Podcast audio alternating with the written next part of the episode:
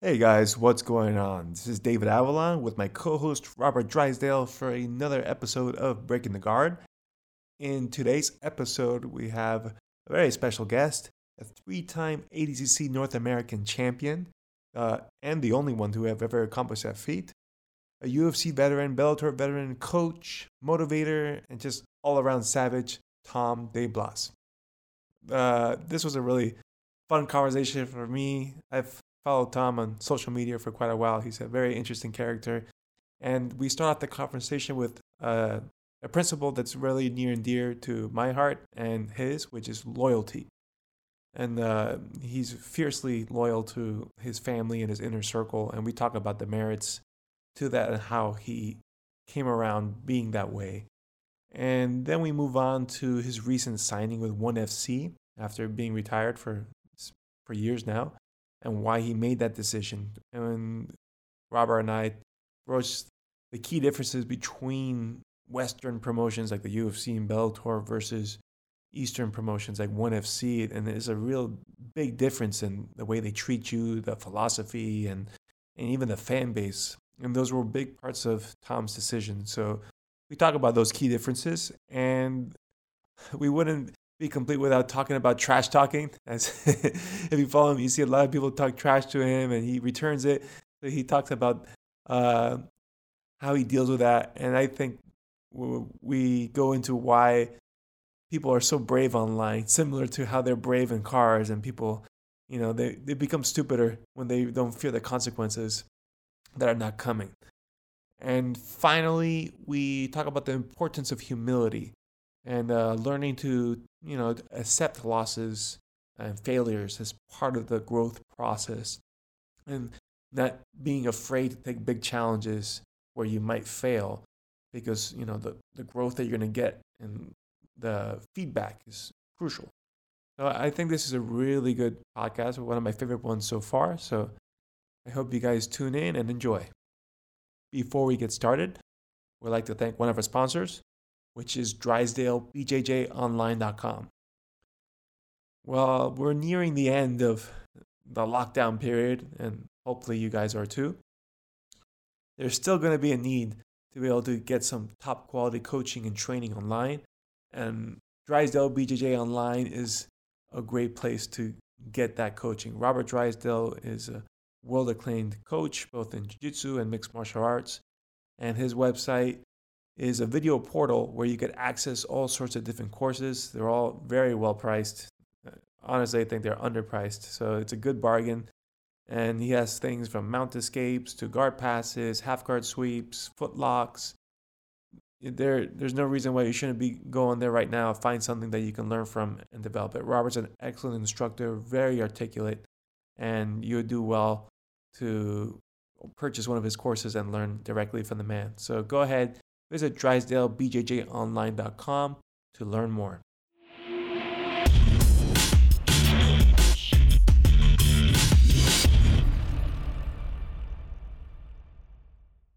Hey guys, what's going on? I'm David Avellan with my co host Robert Drysdale, and today we have a very special guest, three time ADCC North American champion.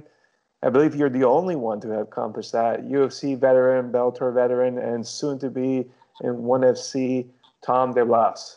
Tom, thank you for joining the show. Thank you for having me, man. To uh, I, I would say one American, actually two American legends, right? I mean, I guess Robert is like half and half, but two legends nonetheless. You know, I'm a hybrid. Happy to be here. Awesome. You know, I wanted to start off, Tom, because I followed you on social media for quite a while, and it seems one of the strong themes that I've gotten from you is that you're fiercely and unapologetically loyal to your your family. And i'm not just talking about like blood like children or whatnot but to like your inner circle you know? And uh to me that's something that i respect a lot. I like people who are very loyal. Myself i've been with the same team coaches and people around me for my whole life. I've never really had to switch camps or anything. And i think that's something that's kind of lost in today's generation that's always looking out for like what's in it for me, you know, like and moving around a lot. So I just wanted to pick your brain a little bit on why you came up that way and the the merits to that. you're right, man. I am. You know, I, I think one of the reasons is like uh, I've garnished the respect with the people that I'm close to, so they're very loyal to me. So in return, I, you know, I'm I'm loyal to them back. But I also, like you said, like I think it's like kind of like in an older way of looking at things. Like with my professor Ricardo, like we haven't always been eye to eye on everything, uh, but he was just my teacher, you know. And and I saw something today. It, I forget what show it was from. It was like a world renowned professor in college, and he was like, "Listen, if you miss one class, or if you're late to one class, I'm dropping you a grade. If you're late to two classes, I'm dropping you two grades." And like the kids were like oh, this is not how we learn nowadays. Like you need to understand, you know, mental health and this and that. And another student that was there, like raised her hand and said, listen, you're standing among like one of the world's best. Just shut up and listen, you know. And I think now, like that's what I did coming up through the ranks. Uh, and my teacher said jump. I, you know, I said how high. I'm not saying that's the right thing, but that's just how I was. And uh, I always knew my day would come if I stuck with it long enough, you know, and and I was able to build that loyalty from my own students. But uh yeah, I think nowadays it's pretty crazy. You know, it's just like I get attacked on social media by blue belts like every day. You know, it's like I I couldn't imagine like when I was like coming up through the ranks, like just like you know making a status like talking shit about like Ricardo or like Renzo, but like you know, everybody has a voice nowadays, and it makes things entertaining. Uh, I am very much more old school in that sense, where I don't like so much. I'm kind of like it's different because you know I do talk a lot about respect, but I, am also like you see some of my posts, you're like, man, this guy, like, who is this guy? Is he a nice guy or is he a maniac? And I, I think it just depends on who I'm dealing with. You know, uh, sometimes I'm I'm very kind and sometimes I'm not. But I, I, I don't like the shit talk, and that's why I like One FC because I'm not really into the trash talk and stuff like that. That's not who I am, you know.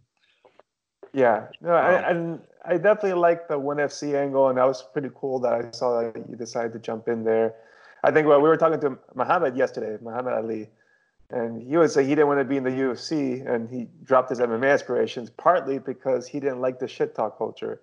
I was like, maybe one FC might be for you because I like the, like you said, it's a different environment. I had read actually a story from uh, Eddie Alvarez. You know, he got picked up by one FC, and on his first fight in there, he ended up losing. And he was used to, I guess, Western culture and UFC, where if you lost, they tossed you aside and they didn't want to talk to you.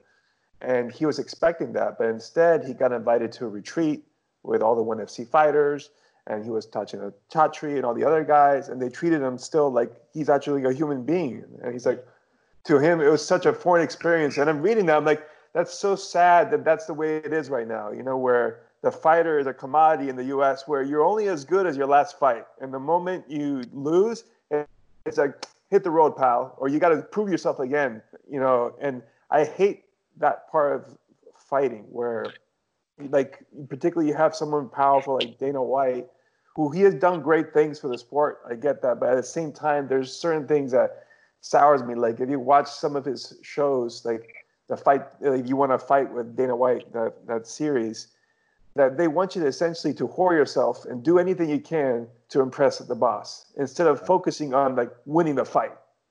Know, and to me, I agree. And man, like the American fans are really mean. You know, it's like uh, it you don't it's crazy because all the people who talk a lot of shit like the fans after a fighter loses or whatever like they really never done it their self you know what i mean? And if in, until you understand the heartbreak of not even like man for me personally like if i have a bad training day like if i'm sparring and i have a bad day like that affects me like it really it ruins my day you know? And it's like i just never found pleasure in, in kicking someone when they're down you know? It's just not who i am.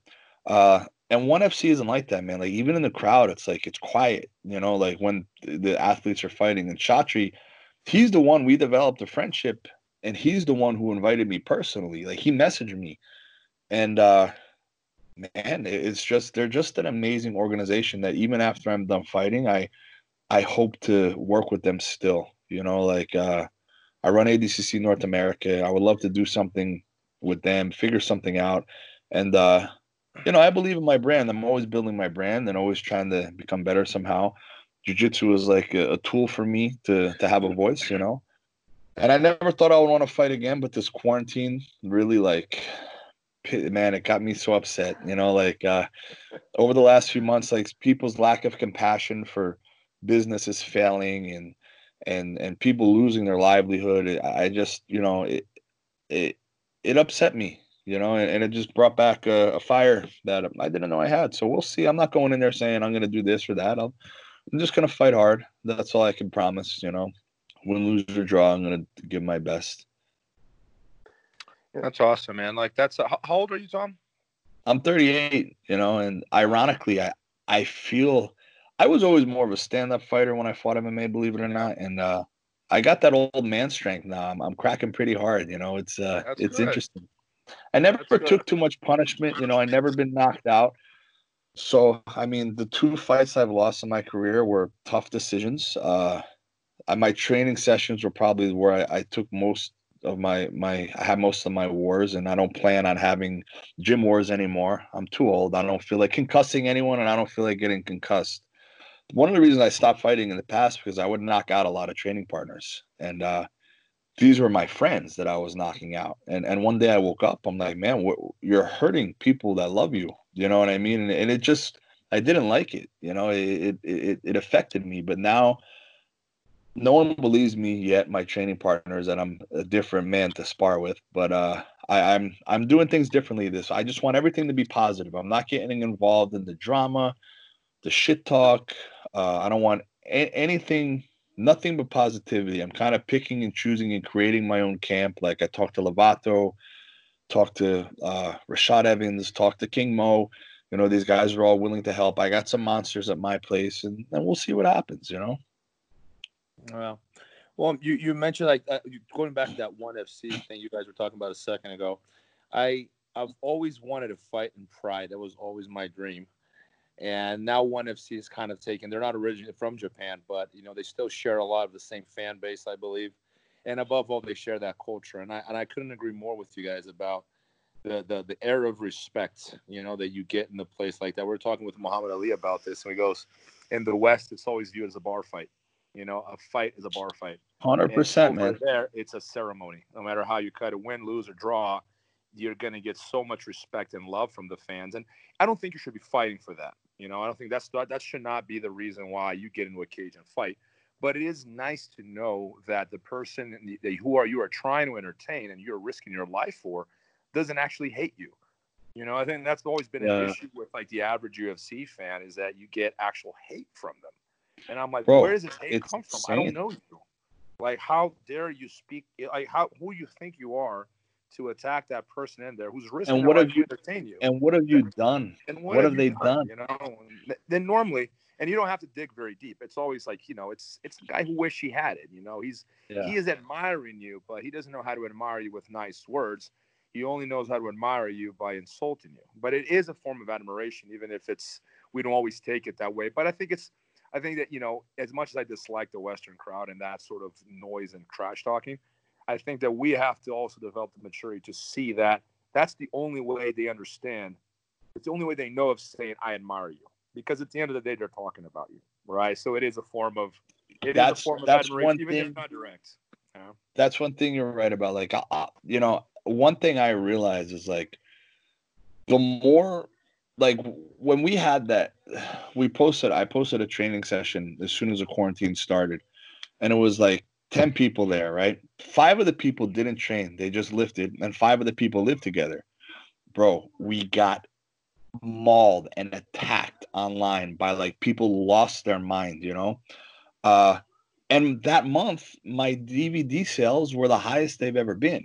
And it, it was very ironic that that was the most hate that I I literally that was the first time I wasn't ready for the hate. It was like, man, this is crazy. Like I've been I deal with haters daily, but this was like out of control, you know. And I was like, wait a second, there's other guys posting training pictures the same day as we did, but uh, we're the ones just getting obliterated, you know. It was probably because Gordon was in the picture, to be quite honest. But I like I, I I don't know. I, I was confused, you know, and it's like at the same time, if they're talking about you, they're keeping you relevant, you know. But for sure, like uh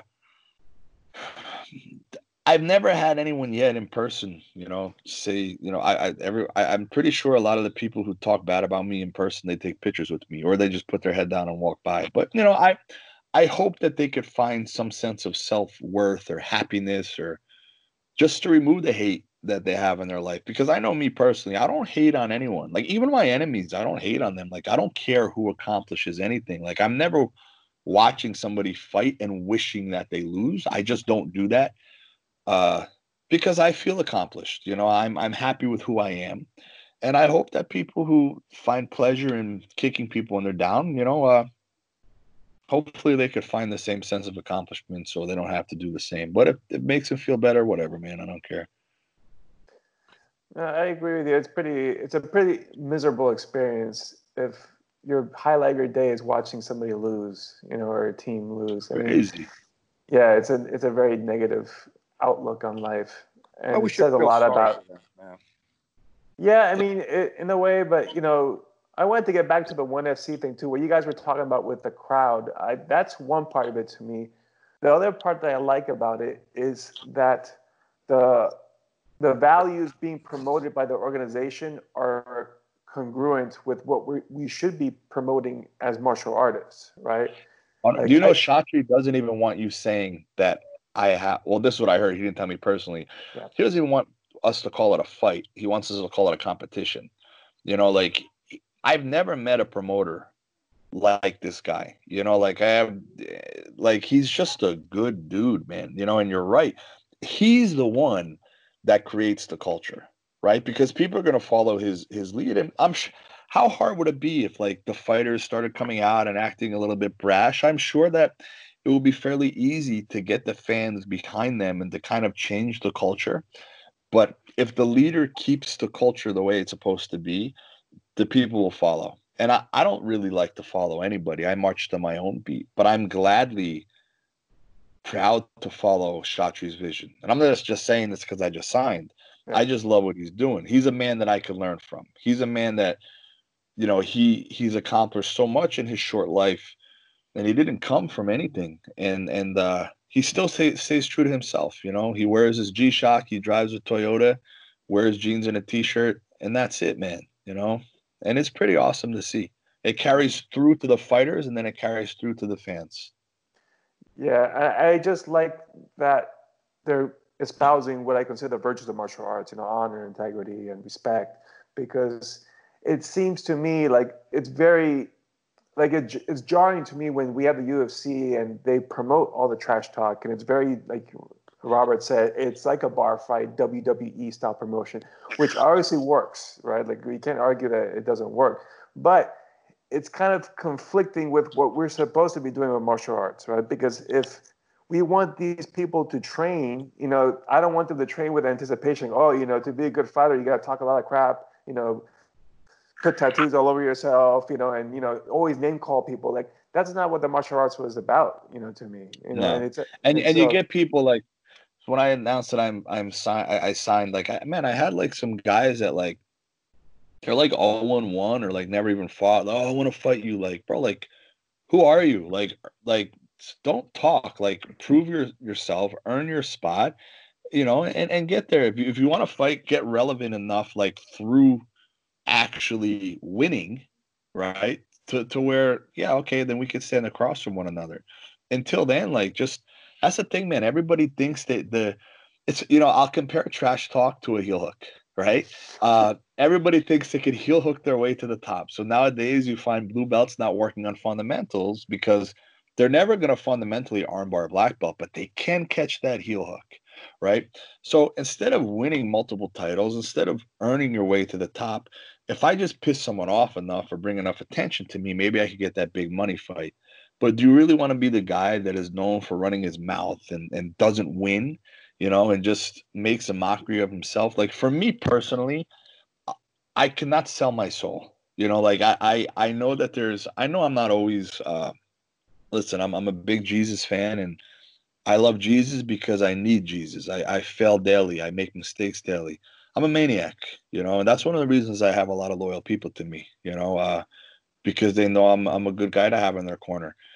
But I, I do my best to to try to become better, and uh, a lot of people don't. You know, like I, I I know there's kids looking at me that like I'm an example to them. You know what I mean?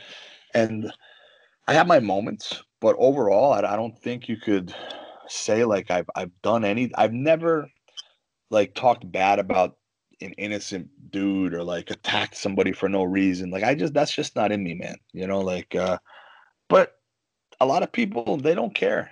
You know, it's just who they are and all it is is the like we said, right? Any any talk of relevance is just makes you relevant. So some people don't care if they're hated or loved. You know, it, and it is what it is. But sometimes people like you get guys like Dillon that I don't know, he's in his own world. And you know, whatever. I'm not talking bad about him, but like he still doesn't get like tons like he gets hate but not tons of hate which I, I it's mind-blowing you know i can i can never imagine saying or doing like if i did some of the shit that he did i couldn't even the internet would explode i couldn't even imagine you know well we're, we're living at a time where people confuse information with formation you know yeah. they get these two things conflated so you get these internet experts that like to talk trash and they like to try to put other people down and they think they can tell you it's the blue belt that, like you said, he wants to skip the fundamentals because he's got it down, right? Yeah. He's got a YouTube. 100%. He's got a phone that has a YouTube app. So in his mind, he's an expert. And and I think it's a reflex of of uh, of millennials and a young generation in general. Whereas you know we I, I don't I don't think that having information makes you an expert is being able to digest information and be critical of it makes you an expert, right? Like I can pick a video, I can watch a video, you guys can watch a video, you can pick it apart. Like this guy knows what he's talking about. I can listen to him for 15 seconds, and I know this guy's talk. You know if he knows what he's talking about or if he's a fraud. Whereas the blue belt is watching that video and he's going, I like this guy. I'm going to repeat what he says because he speaks it with confidence. It sounds like he makes sense. And anyone who knows anything about martial arts is like, man, you have no idea what you're talking about, right? Yeah. But and the internet that has that power to do that to make everyone an expert and it's it's kind of like it, it's in detriment of critical thinking, you know, which is really what experience will give. You don't get this without you know experience and, and fans are fans man like they don't have that so they just want to pretend that they do you know it's the it's the it's the zeitgeist you know it's the it's the current age we're living in and it's it's unfortunate but I, I don't think it's gonna get better, man. I think it's just no, bro. It's not. you know, it's it, gonna it, get worse, man. It's the age where you're driving down the street and kids don't move out of the way on their bike because they think that they don't have to. That's yeah. the age you're living in. They there there's not very much respect. You know, they don't respect the time put in. They don't respect like. uh It's crazy, man. Like I remember actually, like Robert.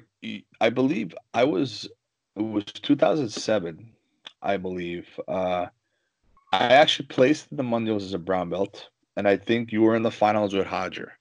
And then before that, David, you were like, I was a white belt, like, bro, like just like a, a nobody. You were just like killing everybody in like Grappler's Quest and Grappler's Quest super fights back then, like all the big dogs, like everybody, like João Assis, Xande, Ricardo Almeida, probably you, Robert. I'm not sure everybody like had grapplers quest super fights back then, you know. So I remember thinking like like even for me now to be on this podcast is like wow, like this is pretty awesome. You know what I mean? Because I, I always just have that unless someone like disrespects me, right? I'm always gonna have that respect for the ones who came before me. That's just how I am, you know. Yeah. So, uh, you know, you guys like people look at me as an OG. I'm a baby compared to you guys. You know what I mean? And it's like, uh, you guys are winning shit before I even won anything. You know, like like literally before I even started training. Like Rob, you were a world champion. Like uh David, you were like competing in ADCC when I was like a blue belt. This crazy man, you know, and that's something that I appreciate. But nowadays, like you, you and they all the ones who talk shit kind of all look the same. Like it, it's hard to like. I just know what they're gonna look like when I click on their profile. Like, uh, and, and, it's just like, man, like where they train. I, I, I like I couldn't imagine one of my students doing you know, and we, you know, we could say Gordon this. Now, Gordon is not my student. Let's let's not get it. You know, I love Gordon as like a brother. I scratch my head, and we've had many, many, many disagreements about how he goes about things. You know, uh, but my own students, right? Like, if I had a blue belt, and and one thing we say about Gordon, like he, listen, I don't agree with what he does, but the kid he wins. If I had a blue belt who's never done anything, like just viciously attacking like Carlson Gracie online, I'd be like, bro, what are you doing right now? Like, stop. I would be so apologetic. Yeah. I would like, I would message it. I'd be like, man, like, it's just, and you're right. It's not going to get better. It's not, you know? Yeah. It's, it's unfortunate. I think uh, what we have, and as time goes on, we have less consequences for making mistakes, right? And that's a bad thing you know, a lot of people think, oh, the more lenient you are, people can learn from their mistakes. It doesn't really work that way, right? Oh like, man. The more lenient you are, it means the more people are going to get away with things. You know, it's like it's like trying to give a kid a long leash and see what happens. You know, like they're going to go and go wild because they're always going to test the boundaries. And if the consequence is mild, it's like, oh, it doesn't really even matter. You know, like just to give you an example from my own life, I know like, and you know, when you put those road signs on the street for like advertisements, you're not supposed to do that, right? But when you find out, at least back like when we were doing this like 15 years ago for my gym, is that they would warn you like five times, and then the penalty was like 10 bucks.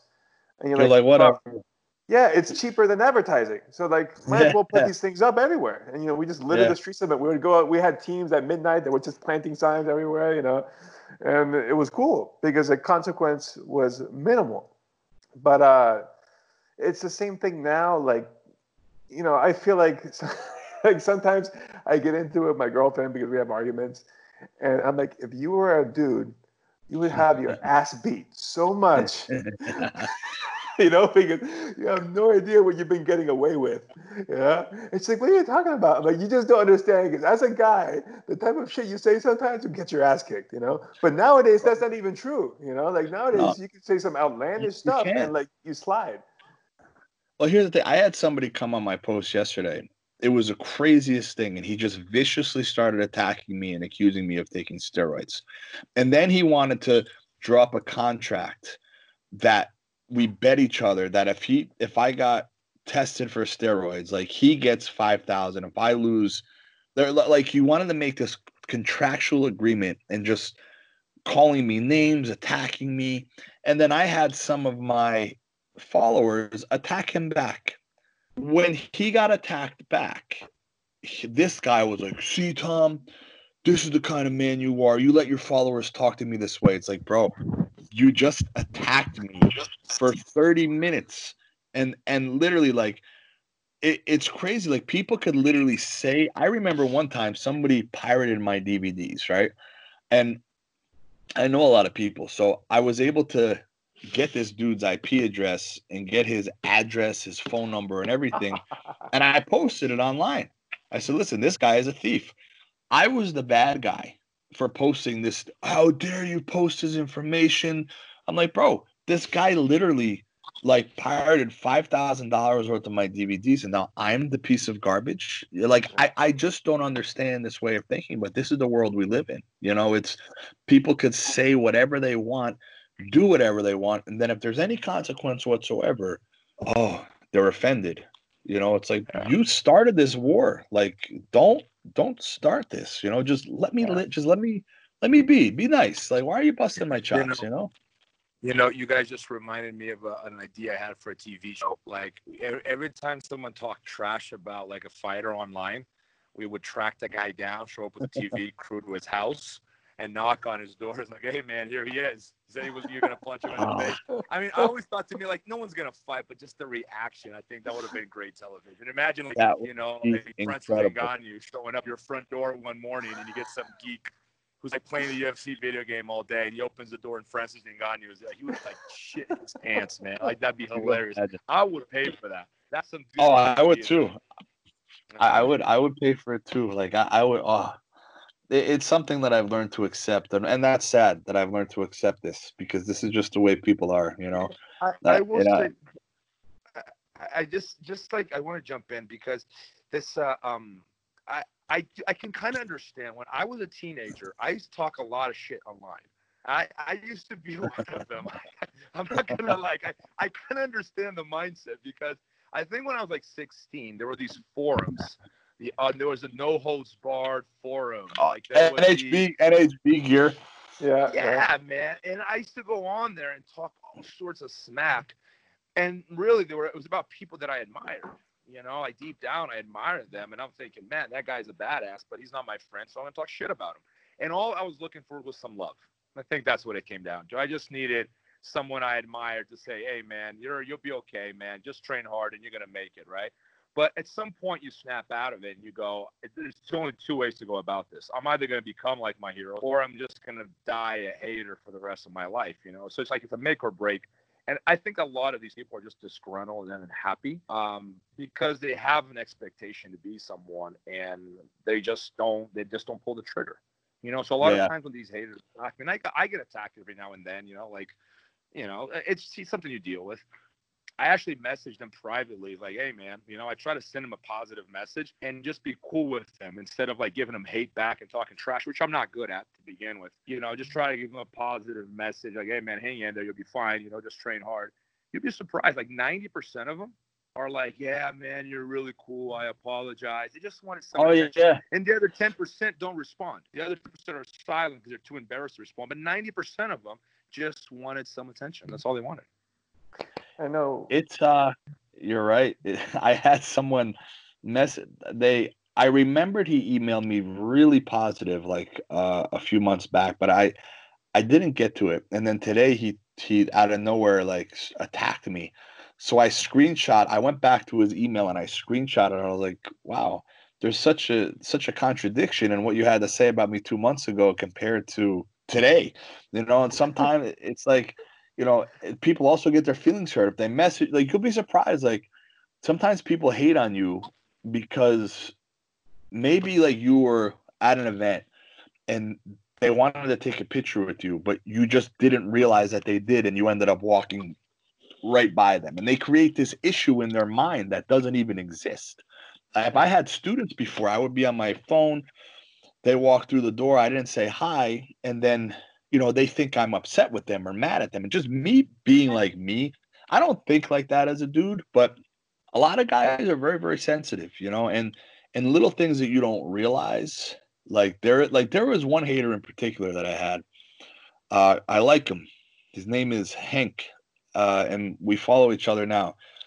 And he hated me, bro. And and I'm like, what did I do to make this guy hate me so much? But then I realized he trained at the last No-Gi Worlds. There was a really really bad call with one of the refs and my students, and I try to compose myself, but this was really bad, and and I lost my shit a little bit. You know, I got super upset with this ref he trained with that ref. So that mm. was the reason why he hated me because he was loyal to the referee and I talked a lot of shit. But one thing I respected about Hank is he didn't hide behind his keyboard. Like he his profile was public. He showed his face in his profile and he would just be like, Tom, like go fuck yourself. And I would be like, I'm gonna, I'm gonna, like, I'm gonna see you one day. You know, like I'm gonna, I remember your face.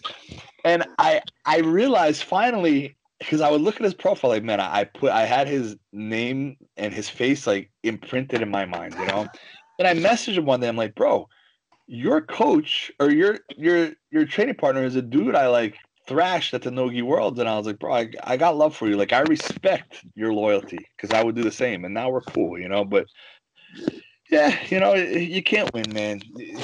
No matter what you do, there's always going to be somebody who has something to say. Like I always say, right? Love him or hate him, believe in him or not Jesus Christ himself was crucified, right?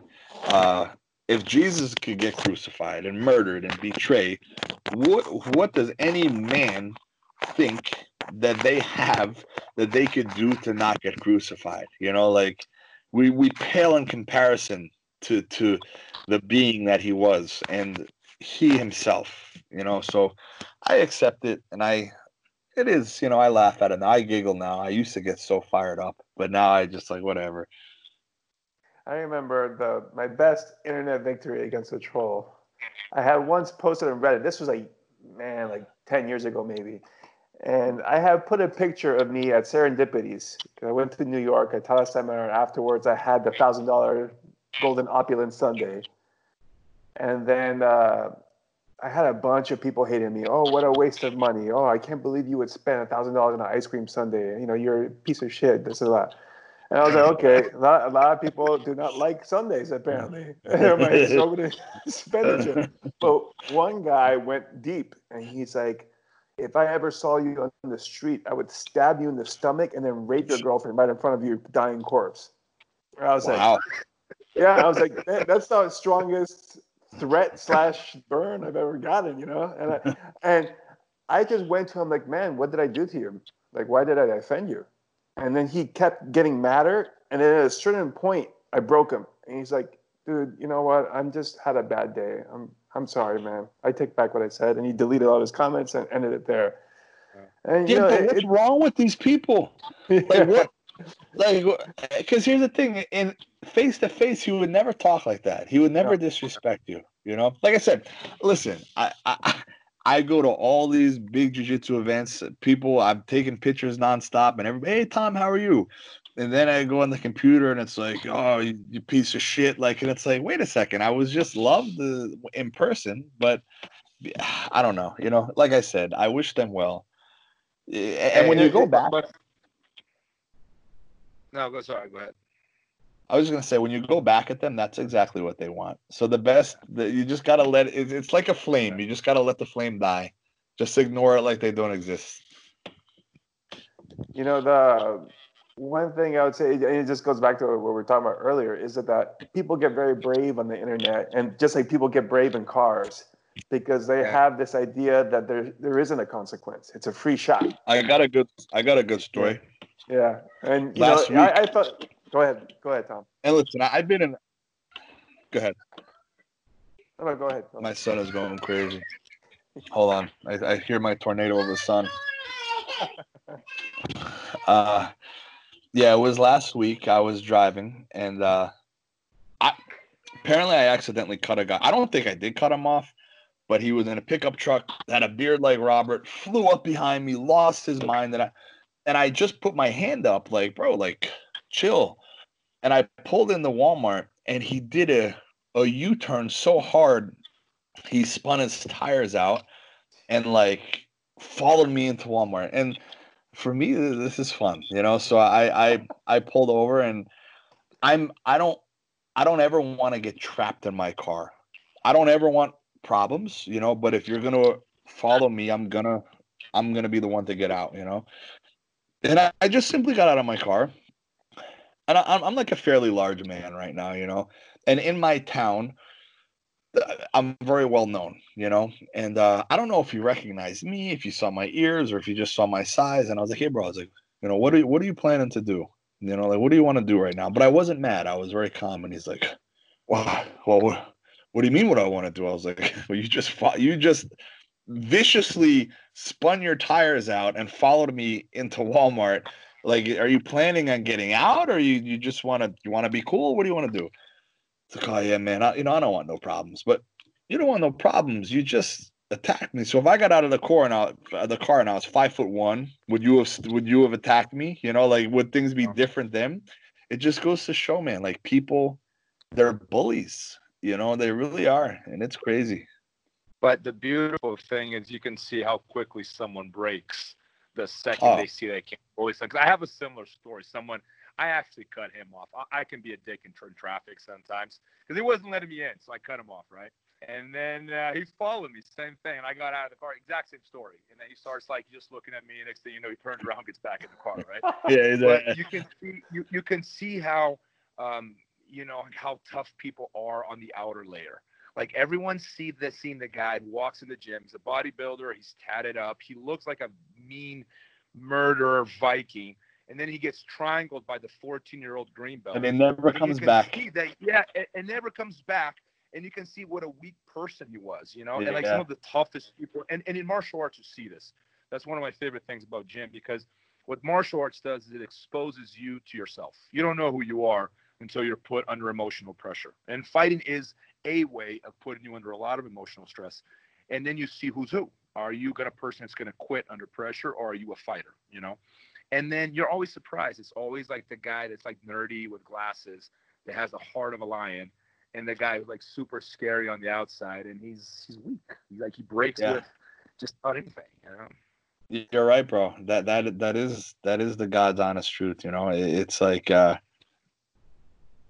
it, I had a bodybuilder come in my gym, and and he got he got beat up by my my my brown belt, who's about 160 pounds. I'm not beat up, but it, he wanted to train live. He wanted to train live, and he never came back after that day. And it's like, you know, he's still taking pictures online, and he's making his mean face, and he's flexing. It's like, bro, but you look in the mirror, you know who you are. You know what happened that day. You can't run from that, you know. And it's like, I think that's what happens. A lot of the people who talk shit online, they're not exactly happy with who they are as an individual, you know. So they they have some kind of envy, you know, to where it makes them feel better, you know, and I don't know, man. People are funny. It's very easy. Like I always say, like a lot of times when people quit jujitsu, they create problems with their their teammates or their their professor or their gym, so they could justify them quitting. You know, so they could look in the mirror and say, "No, I'm not a quitter. This guy was a jerk." No, in fact, you're a quitter. Just accept the fact that you quit you know? And it's very rare. Like i've had people create me as an enemy because literally i believed in them more than they believed in themselves. And then they couldn't live up to that expectation. So i'm the bad guy somehow you know? And it, it, it's one thing i learned is i don't put high expectations on anyone anymore. I put high expectations on their goals. So if somebody comes in they say listen i want to be a world champion. Okay well i'm going to attack you like you want to be a world champion. Because if you can't take it, if you can't take it in the gym, what makes you think you could take it under the bright lights? What makes you think that you could lose and come back to the internet and get destroyed by people that you don't know and live to train another day after that? The emotional abuse that you'll suffer. And then if they decide they don't want to be a competitor anymore, well, I still love them the same. I'll treat them like a, a civilian, you know, just a normal student who trains from nine to five. I have one student, you know, he wants to compete, he wants to compete. And every time he gets tired, he starts coughing. Like, like, but it's it's bullshit, you know? And and I'm like, he was in a competition and he started doing this in the middle of the competition. And it's like, man, like you're my student. Like, man up right now. You know what I mean? Just finish. And it was a local competition. So the ref didn't want to like disqualify him and the opponent didn't know what to do, and I'm I looked at his opponent. I'm like, attack him, like go after him right now. and uh, you got to learn, man. You know, like you can't just quit when things get tough because shit is always anything worthwhile is going to be tough. And I think we've all had op- we've all had moments in our life that we wish we could play back and do things differently because maybe maybe we didn't necessarily quit, but we know we could have done just a little bit more, right? And it's okay that these things happen. And it doesn't mean we're a failure, but we don't run from it. We come back and we try to correct that. We come back and we try to get better. Like I remember when I first started competing, a five minute match felt like an eternity. Like literally, I would come off after five, six minutes and the lactic acid buildup would be so extreme. Like I couldn't, I felt like I couldn't do another match to where as a black belt, I have no time limit match for 63 minutes and you're not tired because you just get used to, to being under the, in the fire you know? And again like i said does it always go your way? No like i i i don't know if if when i fight i believe in myself and my talents and i really believe in my my stand up but listen like if the only thing i could really promise is that i've been in tough positions before and i'm ready to fight hard. You know i'm ready to do my best and give my best and that 15 minutes is going to come and it's going to go right and and our minds we start to create this illusion that man it's it's much i wish i was in the crowd right now like let's just get this over with you have to remember the hard work that you put forth you know the suffering that you've put forth so when the time comes and things get tough, just know that that 15 minutes is going to be gone. And what you do within that time is going to determine how you look at yourself in the mirror after that. You know, and I remember my, my, my, uh, my Bellator, my first fight in Bellator, you know, I, I had a very, very tough decision loss in the UFC. And I felt I could have done more. I took the fight on short notice, 12 days notice. I lost a very, very tough decision. And then my first fight in Bellator, the first round was the first time I've ever been beat up on my feet. I've never lost a round on my feet. And I went back after the first round and I sat down and I, and I just made a choice. Like we're to we're to find a way, right? But here's the thing, if I didn't suffer that one fight, I don't know if I would have had it in me to come back the second round and win. But since I I've tasted defeat and I had to look at myself in the mirror when I felt maybe I could have done more. I didn't want to feel that again, you know? So I think once people understand that their shortcomings, like that bodybuilder who got beat up by the 160 pounder, it's not bad. It's not a bad thing. Make it a positive. Come back and find a way, you know, and get better and get better. Like that's the thing. Everybody wants the quick fix, right? In jujitsu, there's no quick fix. There's none. You have to put your work in. You have to put your time in. And even after you put your time in, you're still going to get your ass whooped sometimes. And it is just, it is what it is. Yeah, and I think that sometimes occurs with people who are naturally gifted or who are really good, or like you say, someone who is strong or a bodybuilder, that they may have not tasted defeat before, or yeah. not in defeat in that way, so they're not used to it.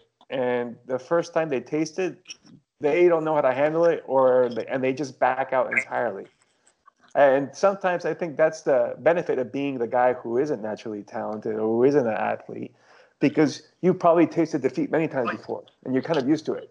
And you know, like, I just got to grind my way through this thing, you know? I felt that's like, I felt like myself, I wasn't like, when I started doing wrestling, I was really out of shape. I was, what, in ninth or 10th grade, I was 200 pounds at 5'8, you know? So I wasn't exactly fit, right? Yeah. So, and I remember my brother and I, we would have to run, like our coach Tirso just came out of Lock Haven D1 school, and he was young. He was like 25. And he would run the training sessions like essentially how he ran the, how his coach did his college practices. Because I remember the, the first day we had 60 people. By the end of the season, we had six. Like it just weeded all these kids out. And every day, this practice started with a three mile Indian run. And my brother and I, the only times we would run a mile was like for the physical, you know, when they would tell you like in school, like, oh, run to check your time. And I couldn't run a mile consecutively. I remember we would do like half a block and then I'd have to walk and then jog and walk. And that grind happened for like three months where it took me three months before I was able to complete the run without stopping once. And the, the funny thing was, after that, I've never walked in my life ever again, regardless of the shape I've been. I've done 15 mile runs, 10 mile runs in no shape whatsoever. Like. I remember my girlfriend or my, my ex wife at the time, she was training for a half marathon. She's like, Oh, I need somebody to, to run with me. And I was like, okay, I'll run with you. And I didn't realize she was doing 10 miles. I'm like, son of a bitch. All right. Wow, here, here, we go. You know what I mean? But like, I never had to stop. It's like, it's just a mental fortitude. But it's like you said, like once you know what it's like, you're able to push yourself. But if you never give yourself that chance to lose and eat it, and then, okay, how do I not lose next time? Or how do I do better than I did last time?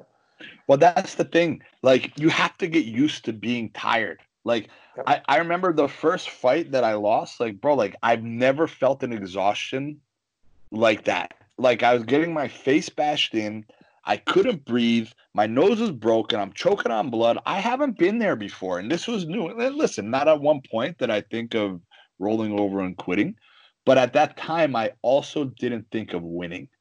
And that right there is losing at that time i thought of goddamn i need to make it through this fight the moment you think like that you're just surviving you're not winning but now i've been there right like i remember my the last ADCC trials i did the first match i was exhausted and i actually laughed to myself i was like bro you've been here before this is your mind playing tricks on you but if you're not used to that feeling you're like it's like quicksand. You panic, right?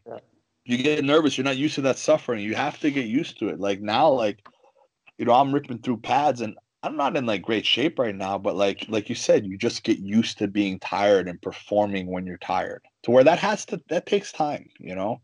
If people take a break every time they're tired, they'll never get to the next level. You know, they'll never know what it feels like to reach their own personal best. And listen, my middle-aged students and stuff, I tell them, take your break, take a round off, whatever. We're gonna be a competitor, man. Like, get your shit together. You know, like that's it. Yeah, I think that's the secret. Like I always tell people, like you wanna well, a lot of people, especially pro fighters, they fear getting tired, right? Like they're like, what happens yeah. if, if I gas? You know, and as a result, they pace themselves in fighting, which can end up causing them to lose because they don't score enough points or they try to coast on around that they thought they won, but they lost. But like you said, the secret to not getting tired is understanding you will get tired and you're okay with that. And it's yes. gonna happen. You know what I mean? Like Frank Jaeger told me tired. that before. Yeah, and you like and that's how I've always approached it. Like when I would compete, I would listen to breathing. Because when I would hear my competitor, my opponent go, I'm like, you know that's more, it. Yeah, he's tired now and maybe he's not used to fighting at this pace, but I can fight tired. You know, yeah. I'm fine with fighting tired. You know, you and know, like you said, uh, it's, it's, people who push themselves. Like when if you're afraid to lose, like even in training, you don't push yourself hard because you know yeah. if I go too hard, I'm gonna gas, and then I'm, I'm gonna do I'm gonna lose to a guy I know I shouldn't lose to. So instead, I'm just gonna coast and not push hard. I've always done like shark bait rounds when I was like getting ready, and I would lose to guys who were blue belts and whatnot because I would be doing 45 minutes straight. Every time I tap somebody out, a new person comes in. Eventually, someone's going to get me. You know what I mean? But I'm fine with that because I'm getting to learn how to fight tired and the type of mistakes I'm going to make when they get tired and how to avoid that in the future. But you know, it's just like you said, if you don't expose yourself to that, then you never know and you're going to get surprised. Oh yeah. You know, uh, one thing I, I always tell myself, like, I don't mind getting tired at all. I actually like it. It always sucks when you get tired and they don't. Like when those guys got a stupid cardio. That's that's the part that sucks. Like I don't mind my in fact, like to me, it's like if I'm dead and the other guy's dead, I like it because I know I won't break. You know, like I yeah. my strategy, if I can wear you out and I'm going, I know I'm not gonna quit. I know myself, right? There's no but it just sucks when you're like, okay, I'm getting really tired here, and you're not getting that same yeah. feedback from the other side. Up. It's like, man, please get tired. You know? Yeah, I agree. They say fatigue makes cowards of men, right? Uh, and, and it's funny. Yeah, and then I heard another. Gable. Yeah, is that what yeah. he says? Is he the one? I think Gable. Yeah, cowards of us all. Yeah. And then another great quote was, "Make yourself tired because when you're tired, your opponent's exhausted." You know, mm-hmm. and man, people like what a shame to go through life and, and never feel that that feeling of just you can't use well you think you can't do more but you still find a way. Like it is hell. You know like, bro it's funny i used a, I, I put on a weighted vest today. That's the first time i ever wore a weighted vest and i did five five minute rounds punching the bag bro like it was during the kids class i was literally breathing like i was having a stroke right like i was embarrassed i was literally embarrassed but i was like What's going to be more embarrassing if I stop and take the vest off or if I just finish? Right. Yeah. And it's like, it, it's still not comfortable, but you just get used to being uncomfortable. You know, like you you make a bed in hell and you sleep there. And like one one of the things for me is like my life has been very uncomfortable. Like there's been many times that like you know, shit, man. Like especially from a young kid, you deal with things that it's crazy. So it's like and we've already been here before. Like we've we've we've tasted uncomfort before, whether it's emotionally, physically, you know, we've suffered before, right? And and I feel when we get too complacent, when we stop pushing ourselves, you know, we re, we regress. Like there's no such thing as just staying the same. We're either progressing or we're regressing. We're never just staying the same. Sure. And Eh, and you know i got a little lazy for a while not lazy but i was just so obsessed with teaching i i, I wasn't training for like since august really i had a super fight in kasai then i wasn't really training i was just teaching every day then i started training again and like a month ago and then i just signed with one and like man it's like i'm training seven days a week and my students that aren't used to seeing me do that like some of my new students i see them looking at me they're like is this the way that should we be doing this? You know what I mean? Like, why is he training so hard? Like, why is he literally look like he's gonna die every training session? And that doesn't mean you're sparring hard, but you're just pushing yourself. Like, we're hitting pads, whatever it may be. Like, it shouldn't be comfortable. You know, like because listen, a fight is never comfortable, right? Competition is never comfortable. Like unless you get a quick submission, you know damn well you're three minutes in, four minutes in, no matter how good of shape you're in, you're tired. I don't know why. It, you're just tired. You just learn to perform under that under that pressure, and it, it's it's funny, man. It's uh, it's it's experience for sure. Yeah, and I I think it's important just as a person to have that experience in your back pocket because it translates to all sorts of areas in your life that makes you work harder for your family, your relationships, and you, your work. You know, what if it, whatever it may be. I know for myself, uh, one of the most uncomfortable situations I've been in before, which was uh, I was scuba diving. I, I don't know if I told you the story, Robert. This might be a new one for you, but uh, I was in the Galapagos, and the, my girlfriend had booked the trip, and I thought you know, we're going to this place which is like once in a lifetime type thing. I should scuba dive there, but I wasn't trained. So we went the quick course, like two days, learned how to scuba dive, and then went to the Galapagos and to do uh, diving. And the, I remember I told the dive instructor, I'm like, look, we're newbies. I got like three dives on my belt. Make sure we don't hurt ourselves or do anything stupid. He's like, oh, don't worry, I got you. And there's only like four of us in the group. And it's the very last dive of the trip. Everything's been going great, and we dive. The equipment we're using is crappy. It's like rental stuff. So my depth gauge is broken. I don't know how deep I'm going. I'm just trusting the dude, like wherever he's going, that it's okay. We end up getting like there's a little like cave, and we start to dip in there, and my vision just starts to blur. And I was like, "Whoa, what's going on?" And then when I went to dive in again to follow them, my vision starts to fade to black. Oh, wow. I start to reach for my girlfriend, but I miss. And then, boom, it's just pitch black, complete darkness. I can't see anything. I'm still conscious, but I'm totally blind. And I didn't know at the time, but I was 95 feet underwater, you know? And we're almost, we're like 25 minutes into the dive. So that's probably about like five to 10 minutes left of air. And then I think, okay, compose myself. I get my flashlight. I start trying to flash signal people, you know, hit my tank. After two minutes, no response. So I'm still blind, two minutes. And then I start weighing my options. I'm like, well, what I'm going to do here? Right. And I'm like, well, I could try to swim to what I think is up, which is tricky when you're underwater and there's a lot of current. I tried that a couple minutes. I felt the ocean floor. There was too much current. I didn't know where I was going. I kept getting stuck on the bottom. So I was thinking, well, I either fill up my tank. It's fucking terrible. terrible. I'm getting anxiety thinking, hearing this. I know. I'm thinking how make it like it's in my idea, my head. It's so easy to know where up is, but you're right. Underwater, you lose track of where up and down is. Oh, like, you'd be like you're floating horrible. in limbo. Yeah. oh my I'm God. thinking. Never I, gonna scuba dive. Thanks, Dave. Never. I so I think I have to fill my BC, which is your buoyancy control device, right? You can put air in it, and then what happens is you start shooting up. But the the higher you get, the faster you go. So you end up going like a rocket, which does all sorts of damage to your ears and the, the barotrauma and all that. So I'm like, this that, that's a last resort option because if I do that, I have to be taken to a decompression center, and I'm in the Galapagos there ain't shit around here, right? So it's a good chance I'll end up dying later, but at least I won't drown underwater. I'm like, well, what's my other option? I'm like, well, wait a little bit more, but I don't know how much air I have left.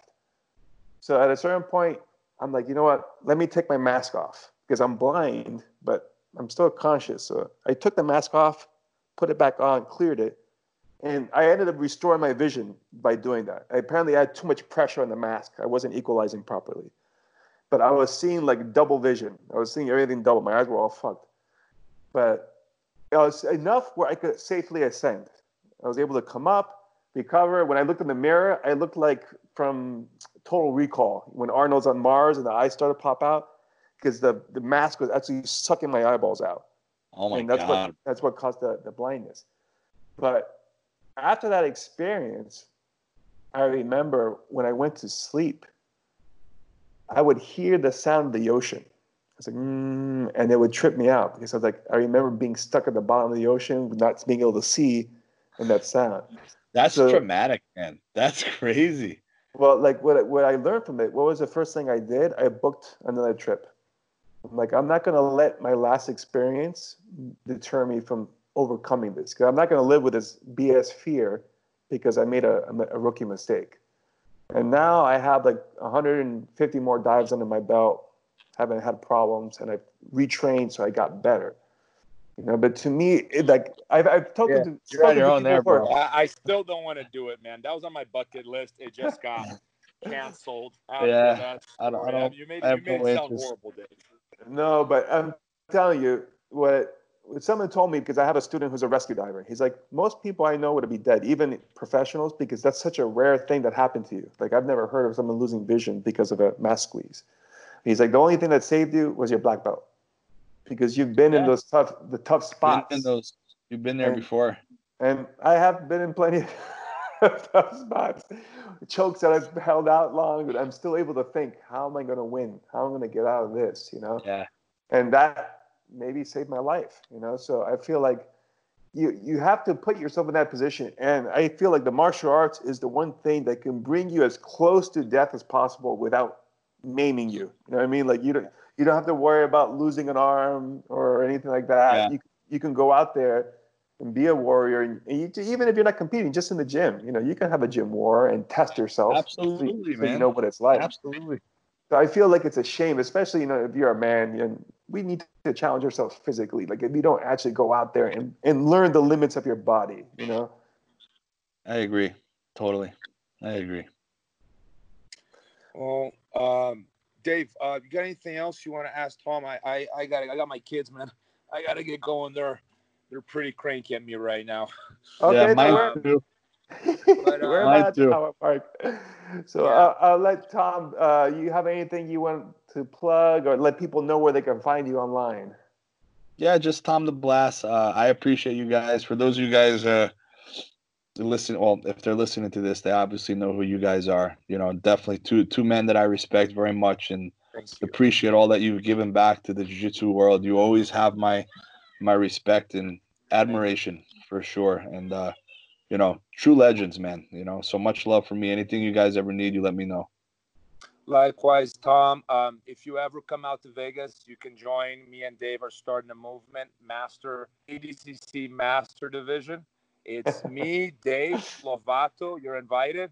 Old man, let's do it, bro. So we can stay. I love it. The f away from the young guns because they're too fast, and like I can't help the fact that my reflexes aren't as sharp as they were. We don't need ago. them, man. You know, but I, I, I'm waiting for my old man strength. It's gonna kick in soon enough. I don't know what's. I got the old man bone to join. It's the strength that's missing. I don't know what's. It's happening. gonna happen I, soon, bro. I, it's, it's gotta happen eventually and then we should have a, a ADCC Masters camp here just for shits and giggles. So if you're ever in Vegas, man, please stop by, say hello. I would love that. You're doing great things, and uh, yeah, man, keep it up. Thank you so much for being on the show. I think Thank that we can get nearly a, enough out. I think we should do this again sometime soon, right, Dave? Yeah, for sure. You know, I always like hearing from you, Tom, and I, I follow you on social media a lot because I like that you're very frank and straightforward. You're not apologetic about your your positions. You know, and I don't necessarily agree with everything you say, but I, you know, I like that you're there. You're not fake. You know what I mean? So I, I appreciate the realness. The, the world would be boring if we all agreed. Yeah, I appreciate you guys. Have a wonderful night, fellas. Yep. Thank you so much, Tom. We'll do this again soon. Okay. Love you guys. Thank you. Take care, guys. Bye bye. Thank you guys for tuning in. I hope you enjoyed it as much as we did. As always, feel free to like, subscribe, leave feedback, comments, all that good stuff. If you guys want to get more info from Tom DeBlass, you can follow him on social media. It's just at Tom DeBlass. It's Instagram and Facebook. Very easy to find. You could also find courses from him by visiting BJJ Fanatics. He has a bunch of different courses there. I highly recommend them. So again, just at Tom DeBlass, and if you go on BJJ Fanatics, you'll find a bunch of courses from him that are really uh, highly acclaimed. Thank you guys again for tuning in, and we look forward to getting you back on the next one. A final word from one of our sponsors, which is the Kimura Trap system. You guys know uh, Mr. Kimura Trap since 20, oh, 2007. So uh, we have a special going on right now where you can get $50 off. All you have to do is use the coupon code KLDIS87.